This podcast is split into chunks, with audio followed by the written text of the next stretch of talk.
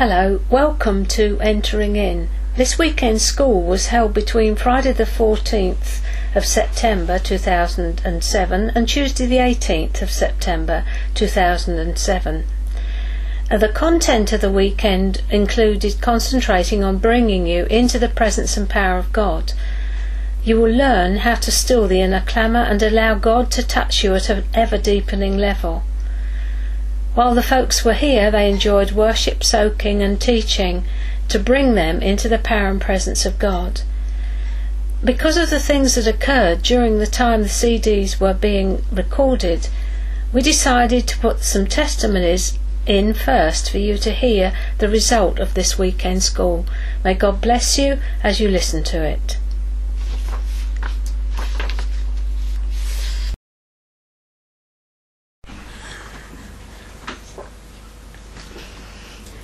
For about 20 odd years, I've known Jesus as my Saviour. But this weekend, I've been learning stuff that has, new stuff that has done a big, uh, a big, it's been a big help. And on Friday coming here, I was in such a state that I turned around twice in the car to go home. So on, um, but I got here.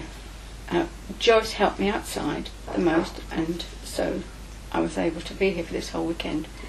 And the first thing um, that we looked at on Saturday was um, this dreadful serpent, this Eros serpent that consumes itself. And I realised that that was me on Friday, that it seeks to possess fire of. And all I was doing was, was acting like a child, and so Beryl taught us about this dreadful thing that's inside us that we're born with and that is there, and we have to resist it when um, and not go instead of going my way as I was on on Friday. But so I've learnt lots of stuff about that.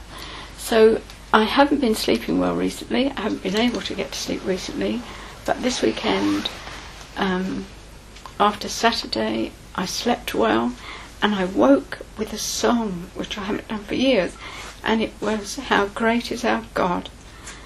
So that was that was Sunday morning. That's amazing, and it's been fabulous. There's been fellowship and loads of teaching, but also spending time with the Lord, which I just used to strive and strive with, and so I've learnt to not strive, and so God's been blessing me there.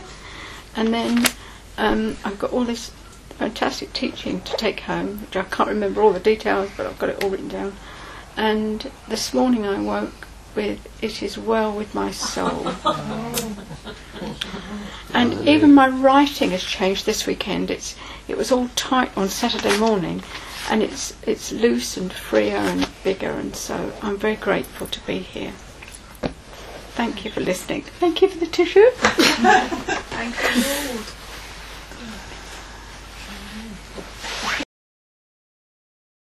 So you don't need to have it.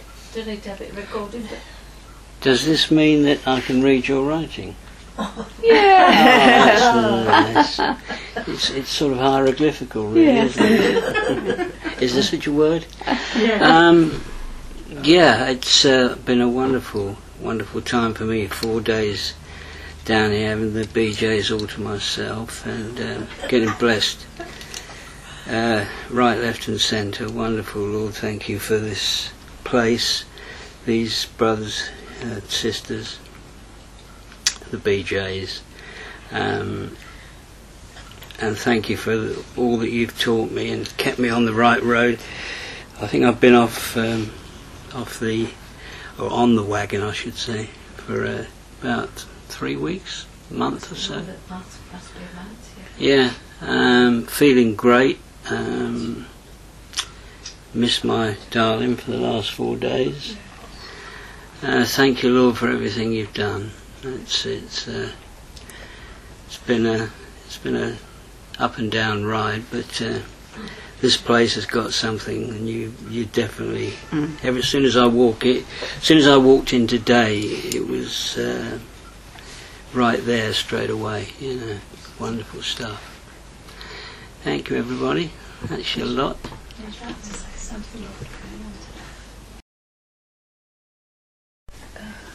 I just want to give the glory to God because I knew when I first met uh, Mick and Trish that, as I said to them, that it was like Mick was, that they'd both been in an accident and Mick was bleeding. And he was the most urgent because he was hemorrhaging and therefore had to be the first one to, to have the, the flow staunched. And but at the same time, I could see that Trish was severely damaged and needed the love of God in her life in a profound way.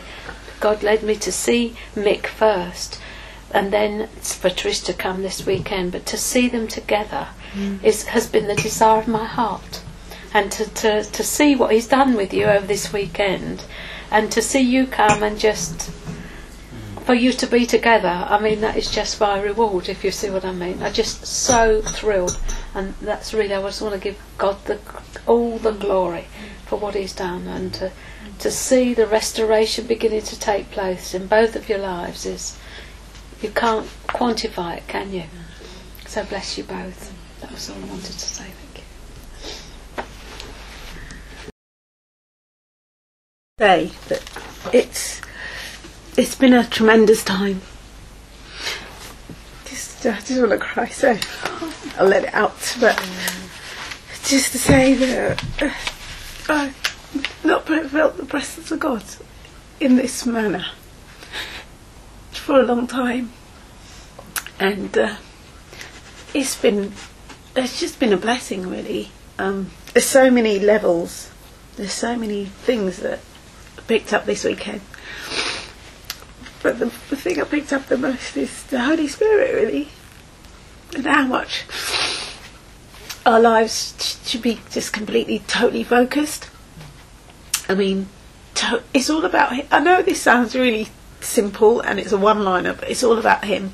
Mm. And really, if I'm not, if I could put it, if someone said one sentence, one paragraph, or whatever, it's at the end of the day, it's all about Him, and our stuff is secondary. Nothing else matters.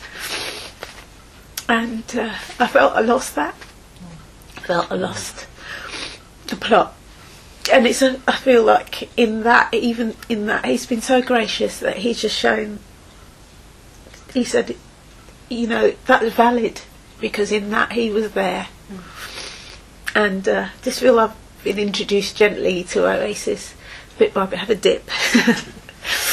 and uh, I just feel God's uh, so much, I can't even begin. But I think the thing of all the things is that I met him in, on another level, in a different way. And I, I just really pray that I can go home and r- remember that every single day of my life is that the serpent tries to consume, and even in your worship, that you know what's your motive, what are you doing this for? And at the end of the day, that has to, everything has to come aside, and it's you and him, and that is just that's it really. That's what we're here for, and I feel God has revived that in the song. The songs are just incredible. They're just the songs are life bringing. The old hymns, the sancti- being sanctified, set apart, really important to Him, and I'm just really grateful because I feel I've been given new life again. And I know He's always there, and He always has been there, but I suppose I've never experienced Him on this level, really. And I just pray that I can take that home and uh, keep coming back to dipping. but it's the presence of God that is. He just knows how to speak, and He's so gentle. And like Graham Cooke said, He's kind and hmm. He's good. And I forgot that in my life. Didn't realise that He was so kind, so good, and I'm really grateful. And I have to say it through tears because that's how it's. I can't say it any other way at the minute. And just thank you, Jesus. Is is it? Is thank you, Jesus, and thank God for Beryl and Joyce Yeah. Yeah. and all of you, really, Mm. because it's the ingredients. Yes. It's the whole ingredients, isn't it, that makes a nice cake, an edible cake. Thank you, Lord. So just thank you, Jesus.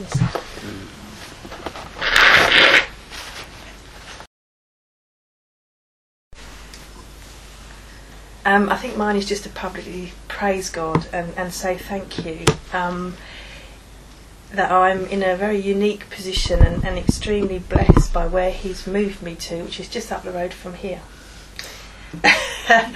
um, and the more I can, here we go. I didn't think I was going to cry. Gotcha. Try and do this.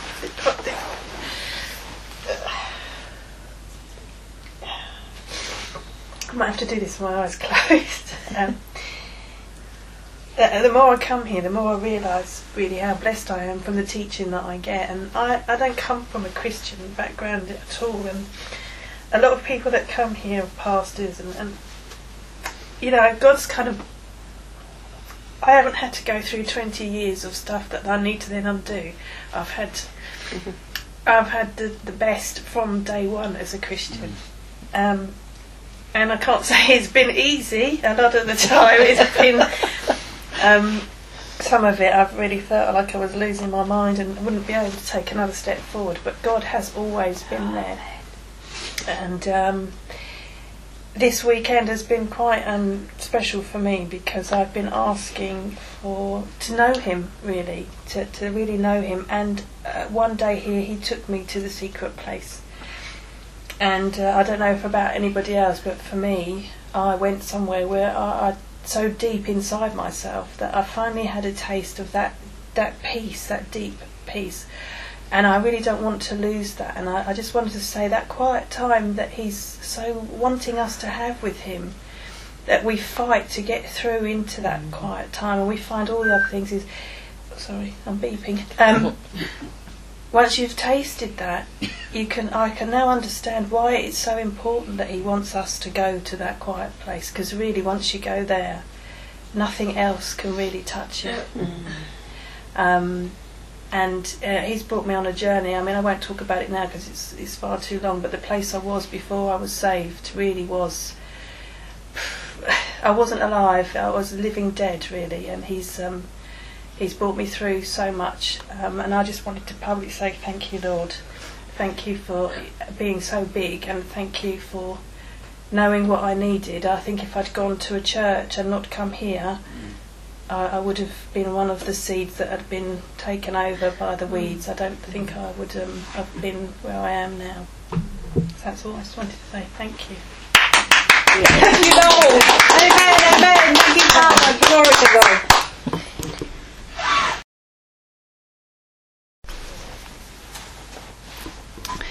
Um, well, when I first came here, um, uh, Beryl prayed about something for me concerning my a, a family matter that was very di- very deep in my heart, and uh, God really, really met with me and encouraged me, and um, began something. Began a new work in me, and uh, I think that's been continuing over over this um, few days. Um, I felt almost like the Lord's just put me into a kind of, um, not exactly a sleep, but a deep rest inside me, um, where it's it's not really been sort of processing things with my mind, but really knowing that He's going deep in, in my heart to do something um, very important. Um, I think He's He's really been showing me how complete His work is, how uh, everything is in the atonement, everything is in the blood, and uh, that He is my portion. And that means everything, He is everything to, to me and everything to each one of us, that we have a completeness in Him. Um, and, uh, what else was I going to say? Forget, it's gone. Sorry. My mind's gone now. Brilliant, thank you. Hmm. Sorry. Don't apologise.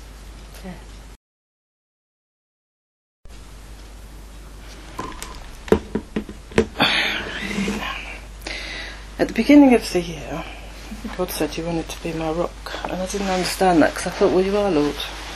But um, here I go. um, in June, I really crashed. I mean, really crashed.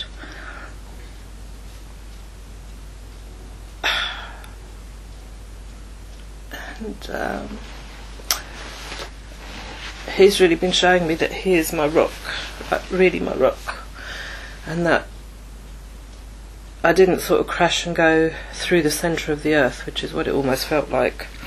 But he's sustained me through all that's gone on.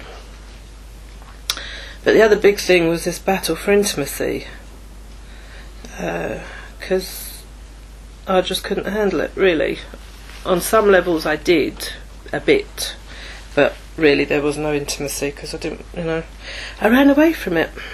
Anyway, I ran away from him rather, more to the point, and uh, oh, I felt that this weekend was sort of really, really key for me because um, I just knew he was saying, now is the time, and now's the time that you've got to stop running to me.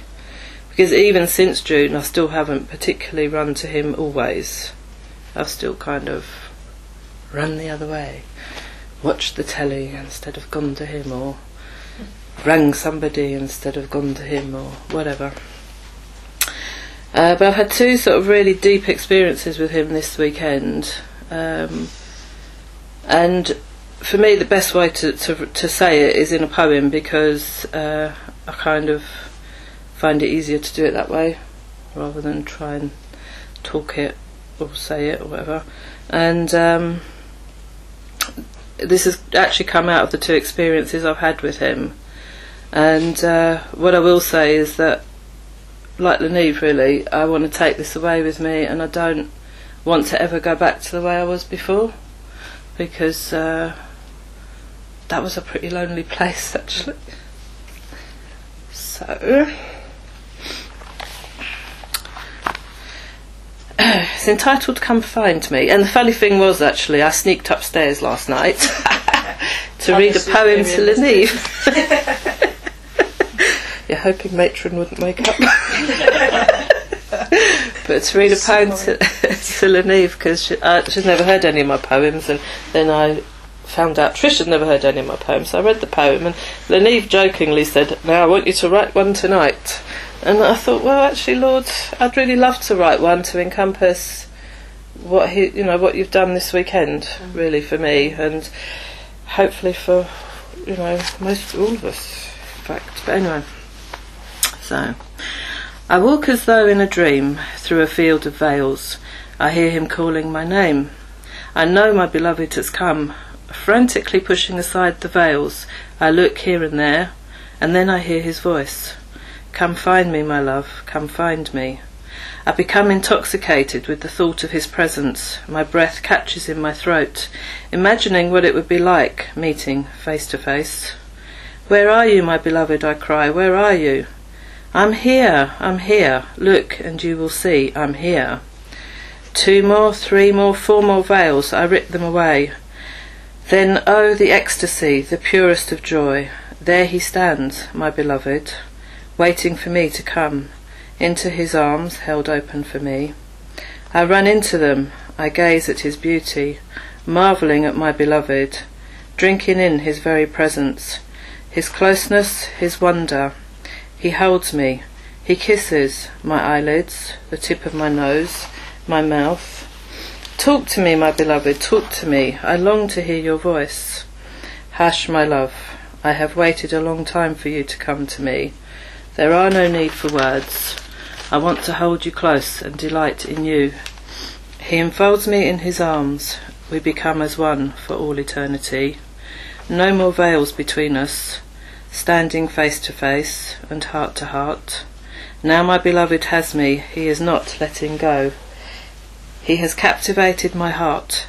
There is nowhere else I'd rather be than in the arms of my beloved, at rest, still, finally at peace. So, you know, thank you, Lord, that Thank you, Lord, that you just love each and every one of us so much that you know what we need and you know where we're at and you just never leave us. You never leave us and you always draw us in. You always draw us in and you never give up on us ever. Thank you, Lord.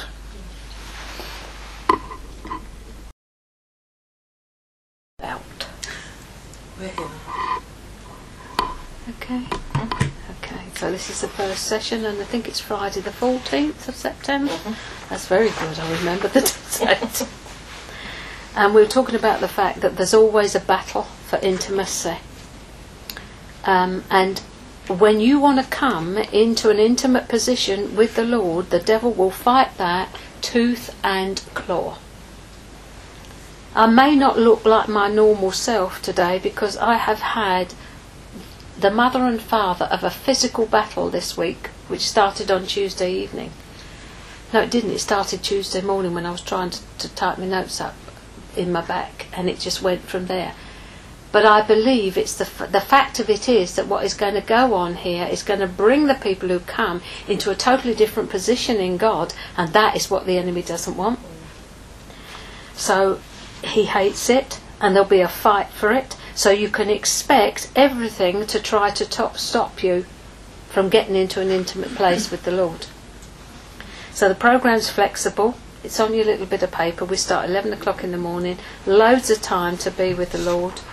Uh, soaking in the evenings, probably, even though I've said evenings free. We'll probably soak in here to Graham Cooke's CDs because that's a nice way to soak. Um, so that's probably what we will be doing. High on the agenda, and he may say stop, and we'll stop. Uh, so that'll be that. So the title of this afternoon, and it won't be very long, because what I am aimed to do is to finish um, just talking even before four o'clock probably, um, so that you can already come into the time that you've got for him and with him, because he is jealous for you, and he doesn't want me getting in the way. Um, on that thing, from time to time, we're going to have to stop it, aren't you? Yeah, so, Jane uh, told do, you- yeah, do you want to give me a wave when you Yeah, want to I'll go stop me? so it gives you a chance for tracks.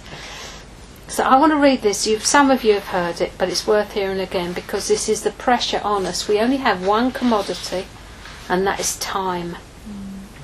And this is, Lord, I have time. I went out, Lord. Men were coming out. They were coming and going, Lord. Walking and running. Everything was rushing.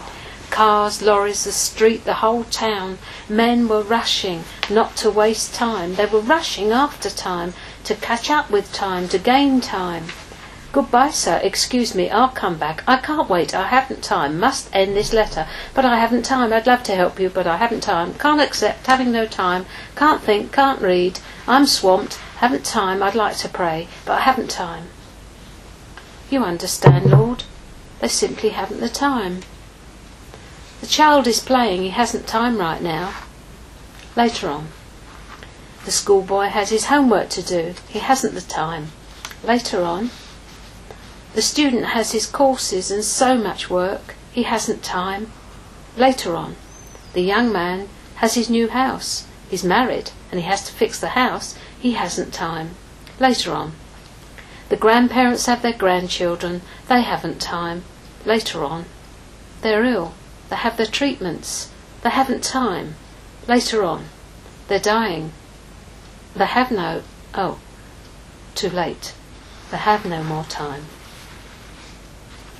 And so all men run after time, Lord. They pass through life, running, hurried, jostled, overburdened, frantic, and they never get there. In spite of all their efforts, they're still short of time. Lord, you must have made a mistake in your calculations. There's a big mistake somewhere. The hours are too short and our lives are too short. You who are beyond time, Lord, you smile to see us fighting it. You know what you're doing. You make no mistakes in your distribution of time to man. You give each one time to do what you want him to do. But we mustn't lose time, waste time, kill time, for time is a gift that you give us, but a perishable gift, a gift that doesn't keep, Lord. Lord, I have time, plenty of time, all the time you give me, the years of my life, the days of my years, the hours of my days. They're all mine, mine to fill, quietly, calmly, but to fill completely up to the brim, to offer them to you, that of their insipid water you may make a rich wine, such as you once made in Cana of Galilee. I'm not asking you today, Lord, for time to do this and then that, but your grace to do conscientiously in the time you give me what you want me to do. Apparently, that's by someone called Michel Quoit mm-hmm. or Quoist. And I think it's a man, it's not Michel, it's Michel as of Michael in the French, that sort of thing as I went through what I was looking at and, and seeing the theme that's coming through, you know, when you prepare anything and God starts altering it, you suddenly start seeing a theme coming through. And really, the theme is surrender to the executive control of the Holy Spirit. You could sum it up in that absolute surrender to His Lordship in your life so that He may live His life through you. That's what Jesus meant when he said, Greater works than these shall you do. Because he was going to be everywhere in his people, and so there's going to be an awful lot more he'd be able to do. This little tome has come into my hands, and it's a very, very good little book. You can know the power of the Holy Spirit in you, or The Holy Spirit in You by Derek Prince. I expect it's still in print. Um, knowing the way they are, they reprint. These are all the scriptures um, which support the work of the Holy Spirit in the in in the life of the believer, and uh, they're really really good to get into. I haven't read it all, but I looked through it and, and pinched a few bits, and brilliant. So I'd, I'd really say have a go at that.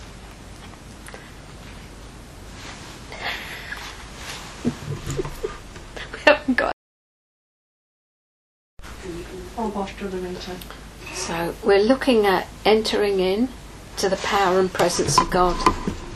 And there's just one thing which will enable us to do this, and that is the awareness of the indwelling presence of the Holy Spirit.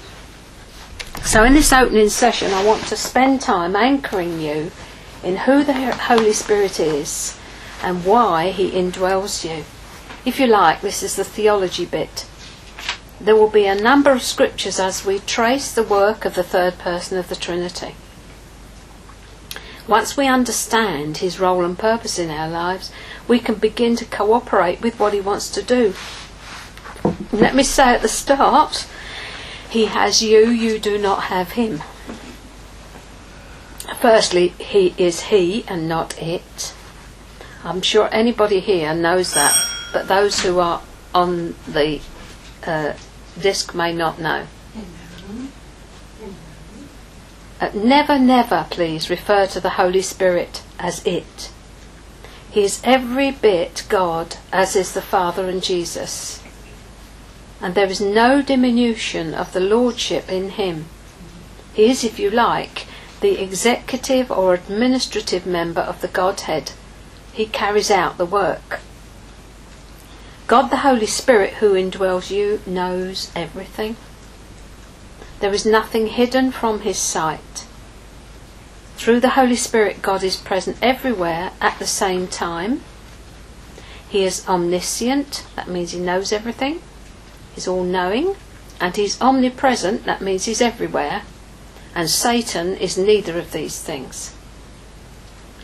Uh, Jeremiah 23 23 and 24 um, have a little look for the first scripture.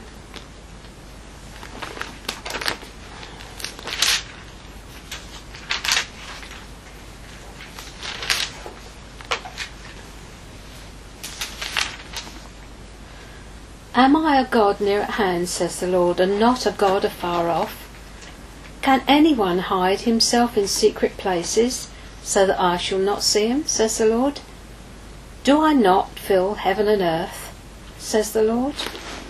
Interesting scripture, isn't it? So he fills the heaven and the earth. That was Jeremiah 23, 23 and 24. And there's no place where God is not. There's no place where things happen that he doesn't know about that. About. And I find that tremendously comforting myself. To know that there's someone who knows everything and nothing surprises him.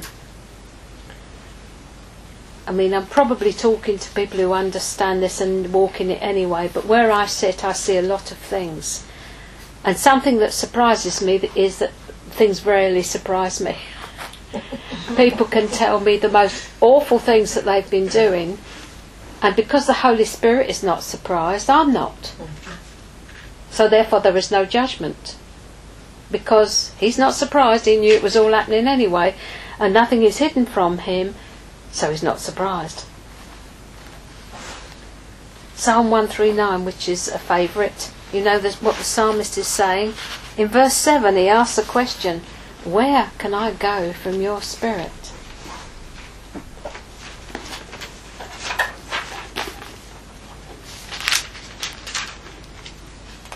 Where can I flee from your presence? If I ascend into heaven, you're there. If I make my bed in hell, behold, you're there. If I take the wings of the morning and dwell in the uttermost parts of the sea, even there your hand shall lead me, and your right hand shall hold me. If I say, Surely the darkness shall fall on me, even the night shall be light around me, and indeed the darkness shall not hide from you.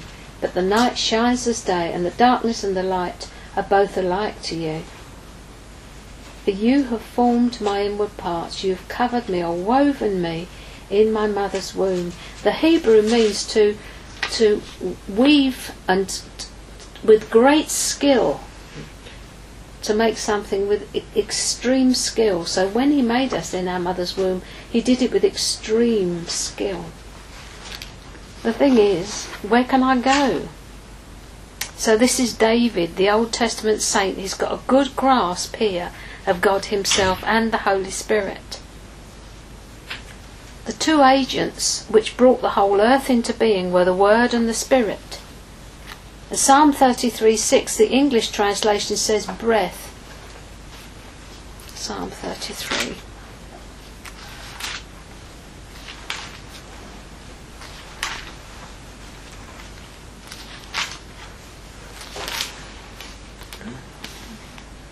By the word of the Lord the heavens were weighed, and by the host of them the breath of his mouth. And the English translation says breath. The literal translation would change to this By the word of the heavens, by the word of the Lord the heavens were made, and by the spirit of his mouth all their host. The Holy Spirit inspired and empowered all the men of God in the Old Testament. And the first one we see is Bezalel the man who designed and created the ark and all the trappings for the tabernacle of Moses. And you find that in Exodus 31 2 and 3 that God filled Bezalel with the spirit of wisdom and the ability to create these things. Exodus 31 2 and 3 be worth having a look at.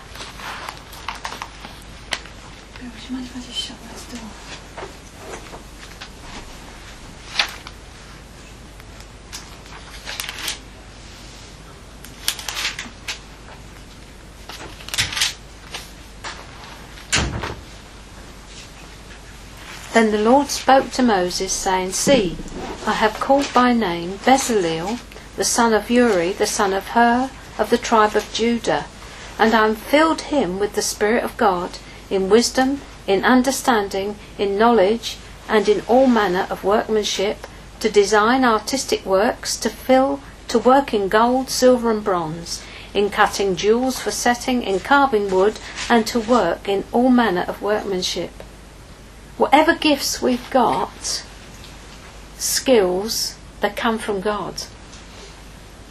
If we can paint or draw or sing or play a musical instrument, whatever it is, those things originate with Him.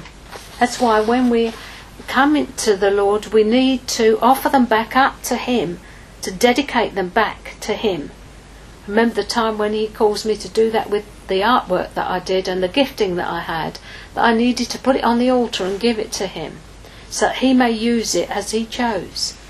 and years go by and I don't use it, and then suddenly something crops up like the lion. Um, because he wants to use that skill to do that. This little one on the end here.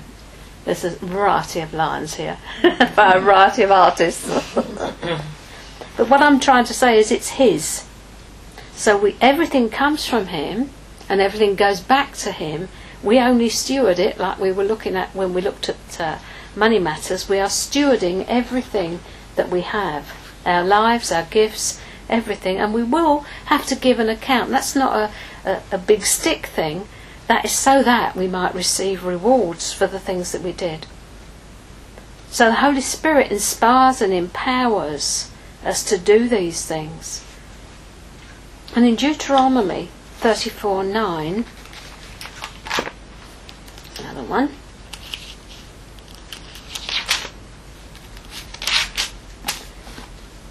We see Joshua. Now Joshua the son of Nun was full of the spirit of wisdom, for Moses had laid his hands on him.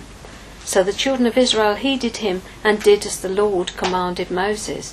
Interesting, see, he laid his hands on him, what we were talking about just now. To impart the Spirit, you lay your hands on someone because you've got it and they want some. So there's the first uh, example of impartation, probably. Joshua was filled with the spirit of wisdom. And in Isaiah somewhere we see about Jesus being filled with the spirit of wisdom and might and counsel. There are seven things I think that he's filled with. I haven't got that scripture, but I know that it's there somewhere. I'm shuffling around for it now.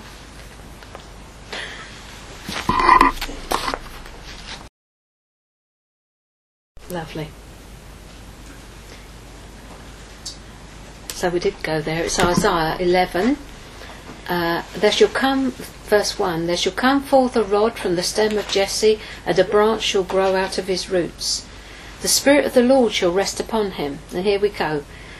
If you look at this, you'll find it's the seven branch candlestick, I think. The central one is the Spirit of the Lord, and then the others spring out of it wisdom and understanding, counsel and might, knowledge and the fear of the Lord. So you've got six things together there, and the central branch is the Spirit of the Lord. Interesting. See these typology really within all things. So the last example of it, of the Spirit resting on people is Gideon in Judges 6:34, and the Spirit of the Lord came upon Gideon. So from this brief study, you'll see that the Spirit of the Lord came upon these people. In the Old Testament, He didn't indwell them. That was reserved for the New Testament when Jesus said, If I go, I'll send you another comforter, the word paraclete in the Greek, which means someone who comes alongside, someone who is just like me, someone who will be with you and in you. So Jesus said, I will send you someone exactly like me. And you hear people saying, Oh, I wish I'd been around when Jesus was around. Well, the answer is you are hmm. because He is with you and He is in you, and you actually have the Spirit of Jesus within you, you have all the equipment that He had. The question is who's going to have supremacy? Is it going to be us or is it going to be the Holy Spirit? All the time, that's only the question that we've got. So, having established that the Holy Spirit is a person who indwells us, the question is asked why? What is his purpose? in indwelling us. And it is that we might be conformed to the image and likeness of Jesus. He's there to reveal Jesus to us and bring forth the fruit. That will be my Bible hitting my lap. love.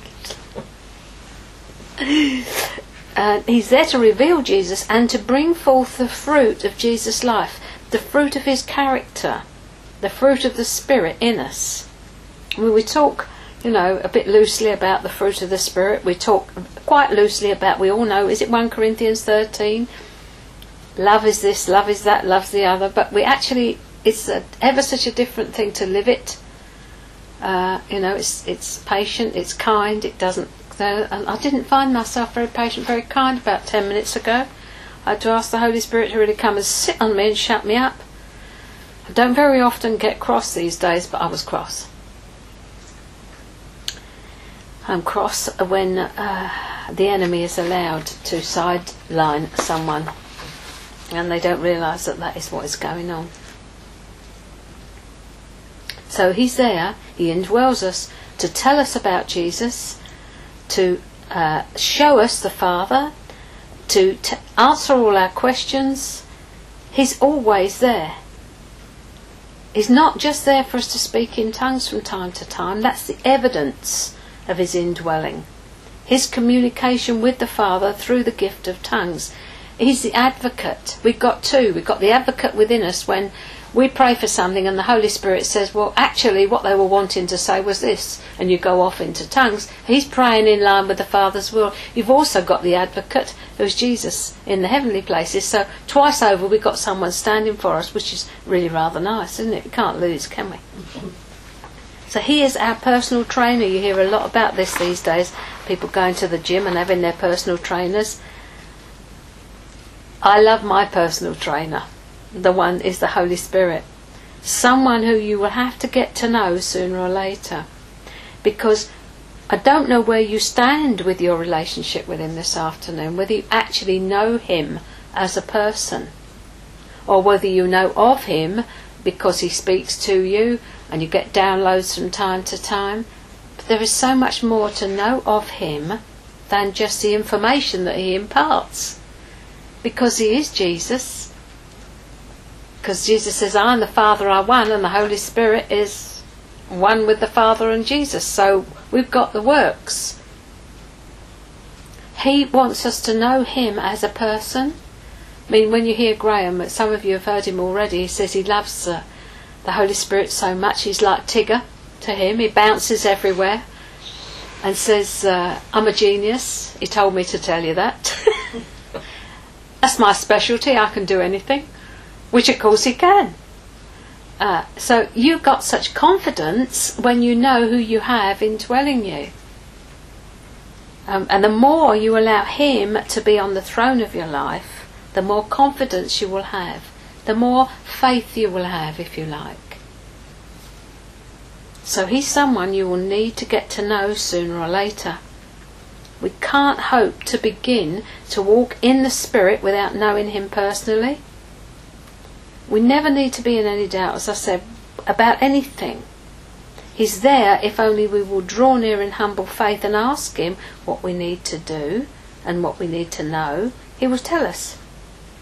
And Proverbs 3 5 and 6 says, Trust in the Lord with all your heart.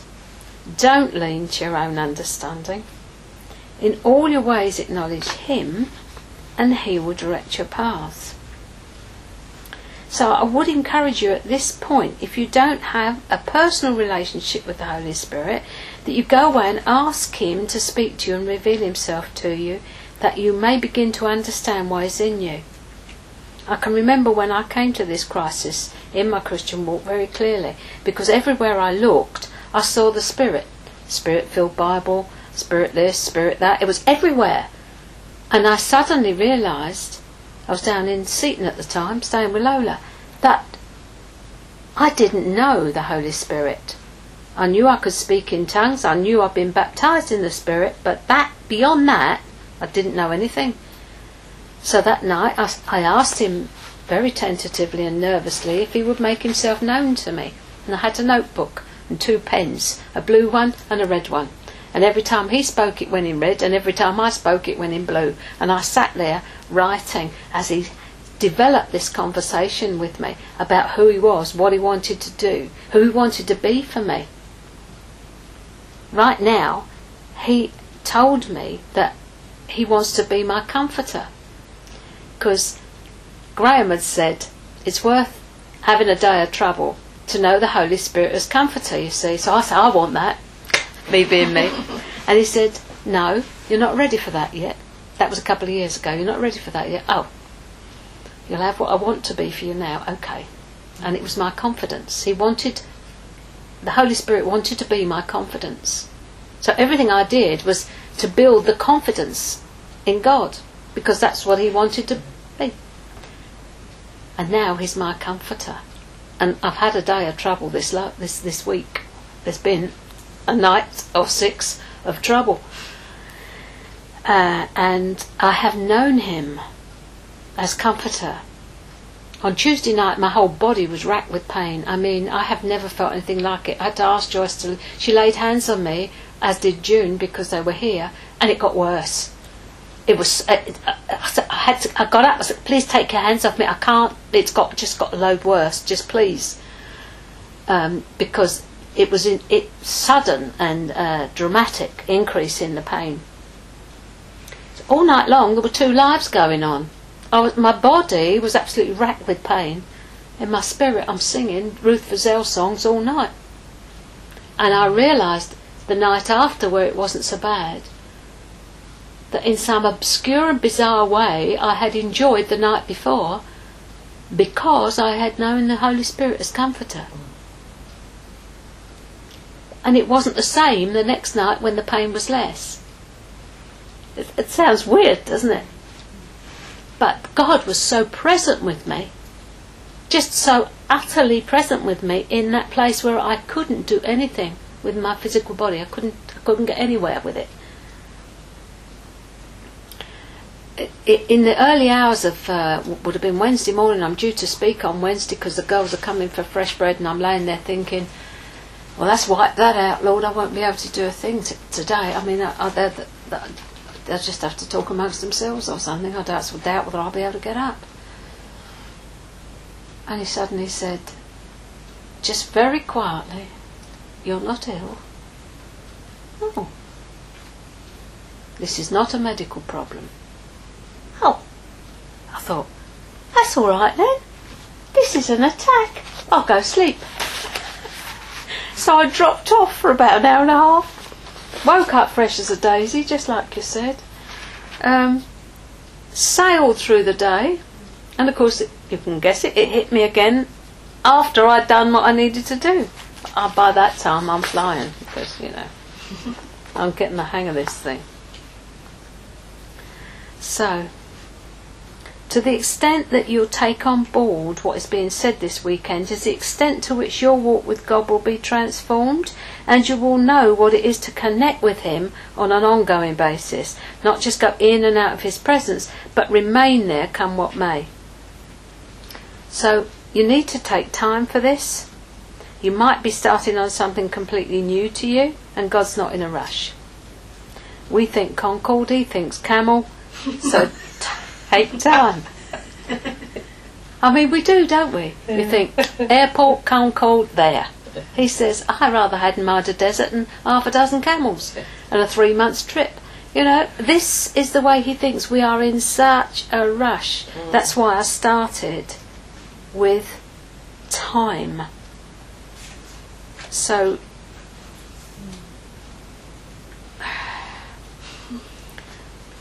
shush, as Graham would say. So, the goal of the Holy Spirit then is to promote the inner man, the inner life of the spirit over the soul. And we're called to live in the secret place. That is the inside God's own heart. And tomorrow we'll be having a look at that. We'll be looking at the theme, the secret place. In this secret place we will be sheltered from the attack of the enemy. God Himself will comfort us and strengthen us as we learn of His kindness and grace towards us. I wrote this before I had my do. so I have actually lived this thing. So if there's a scripture that you want to look at over the next few days, Psalm 91 would be excellent. To just go into it, ask the Lord what's in it for you, and everything you can get out of that scripture is going to be yours. And God will teach us to hide in Him. He'll teach us not to go out against the enemy before He tells us to go.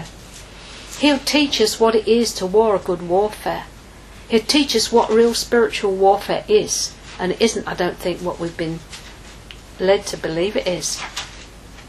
Because as far as I'm concerned, what God was teaching me, the Holy Spirit was teaching me in that time, was if I get my mind off of the pain I was in and worship Him, that what sends the enemy packing faster than anything else. We can dwell in our pain for as long as we like, But if we get our eyes off of it and onto the Holy Spirit, onto the Lord, and worship, not just worship because we think if I could do this long enough that'll go, because that is actually not it. Been there, done that bit. Tried that one. Tried that one. I wonder how much longer I've got to do this before this will go. Because actually, what you're doing is focusing on the pain still and not focusing on. It's a discipline. I tell you, it's a discipline. But it's brilliant. It's brilliant. Joyce had a prayer for me the following morning, and and it absolutely was so amazing because I'm up there. She didn't know what sort of a night I'd had. I'm up there having this, and she got a prayer the next morning uh, that indicated everything that had been going on. You know, it was just wonderful. So he'll teach us to hide in him, and he'll either keep us or deliver us from the situation as we go through things in unbroken contact with him. We will learn that he is our refuge, our hiding place, our place of shelter, and guess what? He will not allow us to go anywhere else. Just imagine if you've got children, which some of you have, and they are in a spot of trouble, so they go to the next door neighbour to get their needs met. When you're indoors, and you'd say, What'd you go there for? I'm here.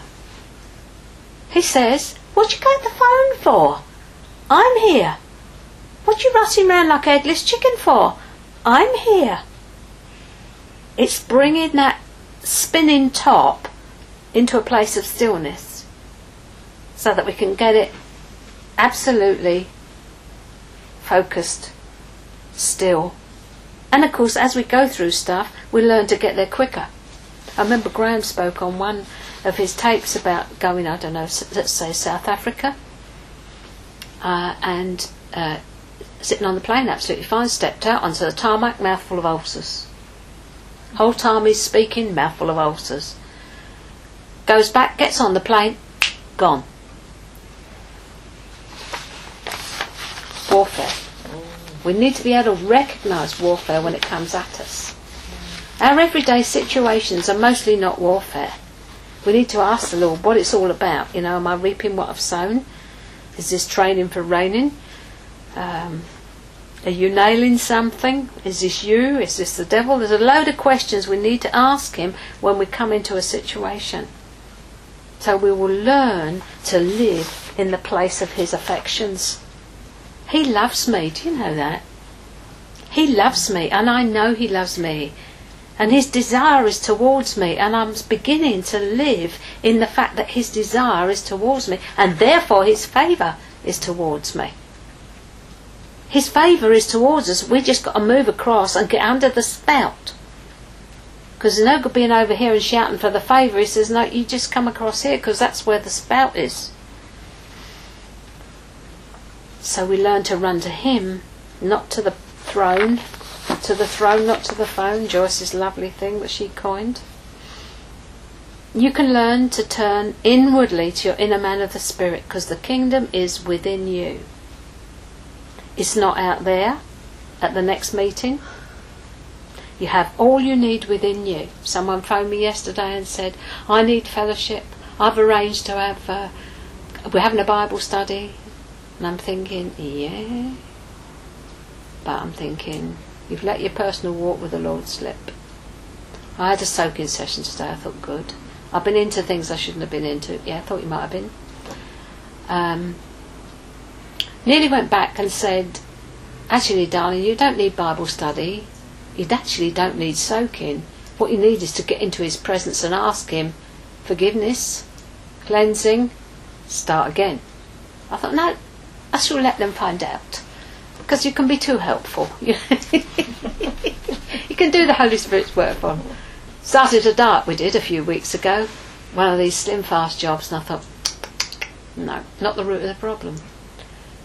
I expect you realise that wasn't right as well. Well, yes, I did, but I thought I wouldn't interfere. I just let, let you. I'm learning more and more to leave the Lord to deal with His children. He doesn't need my penneth. I do my bit, and He'll do the rest. So it's not out there at the next meeting. You have all you need within you. You simply need to learn how to access the living water that is within you. And sometimes that is still water because you feel quite peaceful, and, and other times it's fizzy. It's like the sparkling water that you can have, and you're on a fizz, you know, but you're drinking all the time from the fountain of living water that's within you. Rivers. Because you're going to have different rivers inside you that come out to meet different needs. We don't just have the one. There's a river of need for Leneve, there's a river for Sarah, there's a river for Gina, there's a river to meet the needs. Because why? Because it's the Holy Spirit and He knows where to meet your need. I haven't just got one river that, well, if it hits you, spot fine. If it doesn't hit your spot, I'm sorry about that, you know. Like the air hostess, isn't it? In the middle, you know, in the middle of the aeroplane. That will come down and that will come. You in the middle, no chance, you know. but, uh, that's another issue. Do you want to?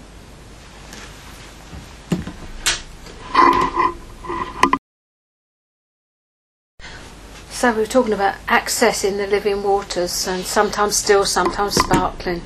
The I am is present with us now, and our part is to learn to rest, dwell, and remain in the place that God has already put us in Christ. We're the branches, He's the vine.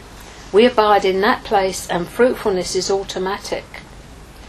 It's the result of the indwelling presence being nurtured. It's not a thing to seek after, it's the outcome of the life of God within you. You rest, you dwell, and the fruit comes up. Those fruit trees out there don't concentrate on bearing fruit, they abide in the root system. And like anything worth having, it takes time. That's why I started with the thing about time. We have to spend time in His presence. There's no shortcut. You can't read a book on it. You have to do it and experience it. And if you make an appointment with Him, He will turn up. I'll tell you, He will be there before you are, sitting there waiting for you. So as we practice His presence, then everything will be released inside us and will rise up from within. It's the ministry of the interior. The Holy Spirit is the minister of the interior. We should all have a secret life in God, an intimate, face to face relationship with Him. He comes and walks with us in our secret garden, the garden of our hearts. You know, in the Song of Songs, it says about coming and drinking from the fountain in the garden. In the king's garden in the in the olden days, in ancient times, the king had a garden of his own, and there would be a fountain in that garden that only he would drink from. And that's how it is with us. Our heart is the only place that Jesus will come and drink, as it were, from us as his bride. And he wants that intimate, face to face walk with us in our secret garden. A good little exercise uh, that uh, Jen Larkham used to do was to ask people to just imagine what their garden was like. Was it overgrown? Could you get in the door? Um, you know, sometimes they were so overgrown with ivy you couldn't get the door open because nobody had been there for years.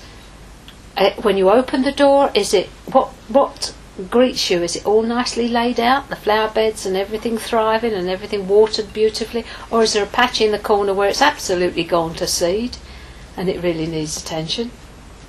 just while you're away uh, thinking about things, you might want to have a look and ask the Lord what your garden looks like. Where is it that there's some attention needed right now in the garden of your heart? So, to achieve this living from the inside out, we'll need to change our preoccupations, inattentiveness, anxieties, and be preoccupied with Him, taken up with Him to come into the secret place, the centre of God's heart, the inner man. Be preoccupied with that, with entering that place daily. Learn to develop your inner man with the help of your teacher, encourager, and helper, the Holy Spirit. He will refresh and renew you daily. It's just a discipline like anything else. Right. take a break now then, and uh, you can go away and find out how well you know the Holy Spirit and what your garden's like. Oh,